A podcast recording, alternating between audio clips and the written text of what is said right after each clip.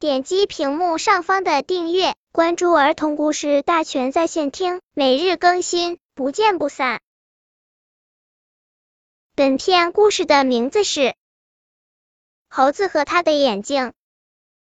从前，在一幢美丽的房子里，里面住着两只小动物，小猴子和小狐狸。有一天，他们在屋子里玩耍，他们发现沙发上一副眼镜。小猴拿起眼镜，问小狐狸：“眼镜是戴在尾巴上好，还是帽子上好呢？”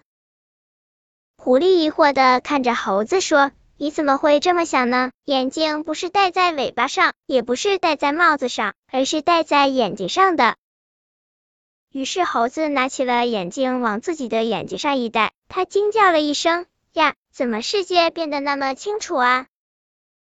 看来你一定是电视看多了，你得近视眼了。